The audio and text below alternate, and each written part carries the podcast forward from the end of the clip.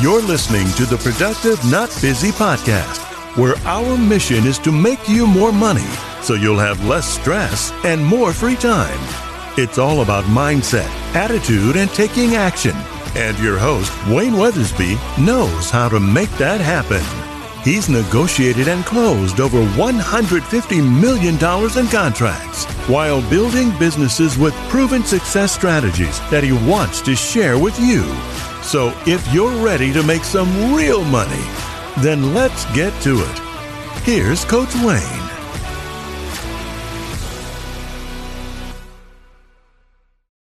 Good morning. Hope everybody's Monday is great. Today is December 13th. We're zooming into the Christmas holidays. Hey, so today we're going to talk about branding versus marketing. And I get this question a lot what's the difference? So you've got a business and you're ready to push your branding efforts online. The first question you encounter is how do I go about this thing called branding? So what I've noticed from my years of experience, uh, especially on online marketing, is that you probably think branding involves this, right? Logos, color schemes, websites. What should my logo be? What color should represent my business? How do I go about this web design? Uh, you know, brand mentions, links, social popularity, uh, visibility, ad campaigns, promotional efforts, all that. If you answered any of those questions, right, then you're probably looking at branding the wrong way. The items that I mentioned are all marketing tools and strategies. And they only scratch the surface of branding. So, what's the difference between marketing and branding? Marketing is a set of processes and tools that you use to promote your business. This includes like uh, social media, SEO, pay per click, local search, mobile, you know, just the traditional promotional methods and tools. Branding, on the other hand, is the culture itself, the message, the ideas and the rules of the process of your business. See, the common misconception about branding is mixing up marketing and branding is only one of the common misconceptions of, about branding that you'll encounter when you start your business. Many businesses and marketers are handling branding tasks in the way that actually might not be right. See, misconception number one is branding is marketing, advertising, promotion, anything that uh, to you know to that effect. As I mentioned earlier, this is a misconception because branding goes deeper than marketing. Marketing and advertising and other promotional activities only communicate your brand's personality and message. Your brand is compromised of your personality, your voice, and your message. Branding is the process of establishing those traits. See, so misconception number two is you are the ultimate authority when it comes to your brand. I see this a lot. This is a very common misconception, especially among first time business owners. The truth is, while you set the tone and get the ball rolling to do, you know, so to speak, get the ball rolling, and you set the guidelines that your organization will follow and live by, as they work with your brand, you got to pay attention to that. This does not automatically make the uh, you the ultimate brand authority on your brand. Obviously, your customers are the ones who ultimately define that. Now, not to say that you don't need to set your parameters and go for your focus on what you think your brand should be. But remember, your clients and your customers are going to influence that their perception of your brand is what sticks with the people that, that uh, they influence. So it's their sphere. This is why it's very important to select your brand values carefully. Otherwise, your brand may be taken the wrong way. Or worse, it may fail when you don't actually see any repeat customers. There exists a formula for success when it comes to branding. Just because everything in online marketing can be measured doesn't mean everything has a formula. No two companies are just alike.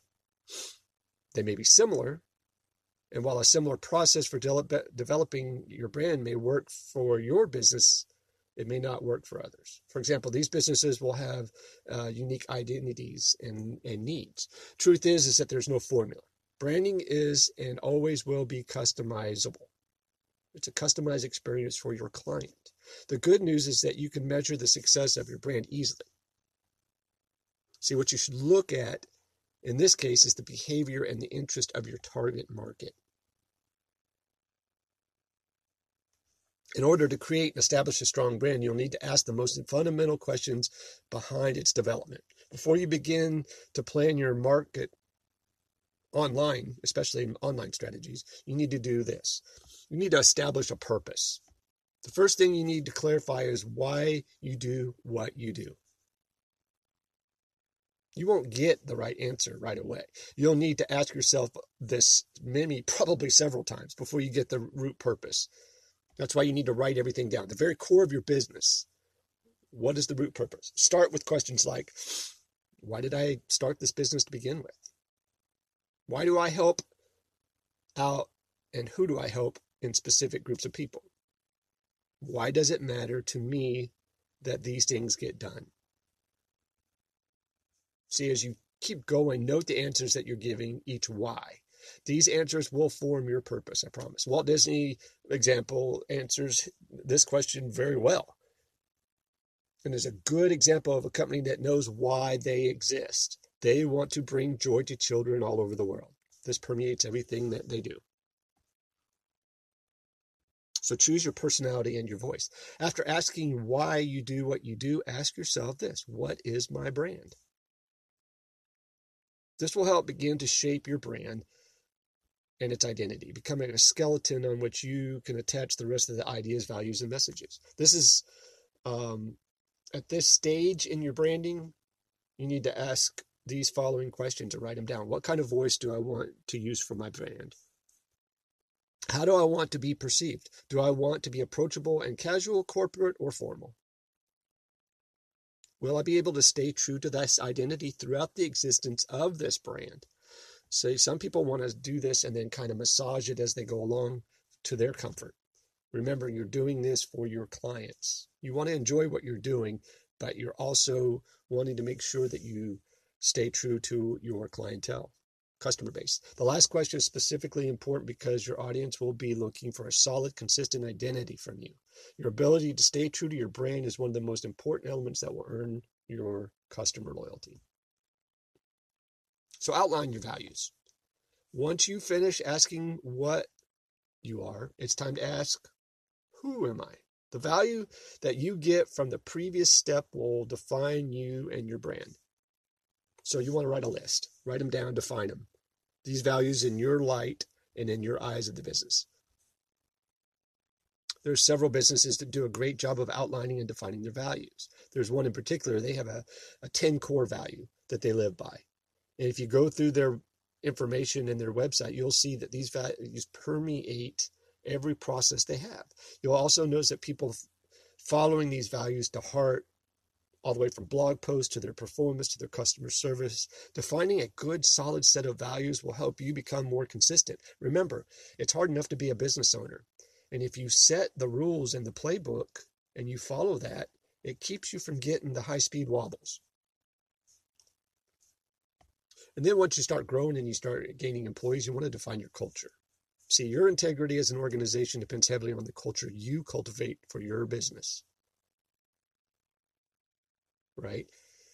I used there used to be a couple of businesses that I worked with that you know, my mantra for them was the beatings will continue until morale improves. And that's not a great way to run a business. Happy employees are productive, passionate, and cohesive making your business stronger and your processes more easily manageable for them makes them happier, which makes you happier, which makes you more money, which absolutely permeates down to your clientele. This is why it's important to establish what kind of culture you want to nurture in your establishment. If you're a miserable ass, then you're probably going to have miserable asshole employees or no employees at all that don't want to be around you. Google is a perfect example. It's very famous for encouraging creativity and innovation by giving their employees time and resources to explore whatever the hell they wanted, new things. The 80 20 policy had paved the way for innovation like Google Glass and Android. Although it's not being implemented as a policy more, their, their company they still encourage you to take on side projects that allow you to be innovative. You can see how the culture lives, and despite the fact that the policy has been removed, that's the power of culture. So then you want to communicate your brand to your audience. Finally, you get to the point where marketing comes in. You now have to decide how you want to raise awareness about your brand. The previous steps combined with market research and analysis, that's what I do as a coach. I see where the problems are. That's our mantra. Money follows problem solved. If I can par- solve a problem, I will get paid. The bigger the problem, the bigger the paycheck.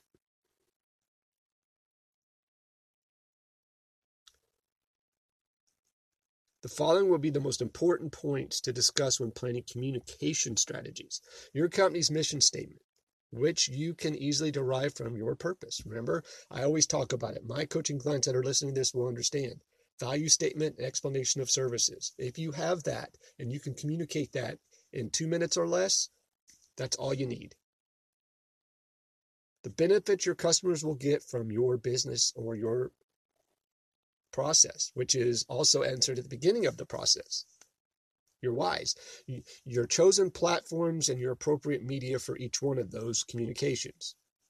You have to have a call to action. What goals do you have, and how do you plan to entice your audience to take action? Action, attitude, and approach. You have to take action and implement the processes in order for your clientele to take action on a call to action right? If they don't buy, you're not making money. So, in conclusion, branding isn't the same as marketing. Branding is the core of your marketing strategy. In order to build an effective brand, you need authenticity and clarity in each of these steps discussed earlier. This will allow your target market to find, identify with your brand and its personality and its value successfully. So, one thing to remember, and it's very, very important is that branding isn't a one time thing that you do at the beginning of establishing your business or your organization. It's an ongoing effort that permeates your processes and your culture and your development as a business, and it requires your dedication and loyalty in order to reflect it in your work. At the end of the day, the true measure of your branding success is earning loyal customers who become your brand ambassadors as well, right? So you have to, you don't, if you're a struggling business, you don't have a cash or capital problem, you have a client problem.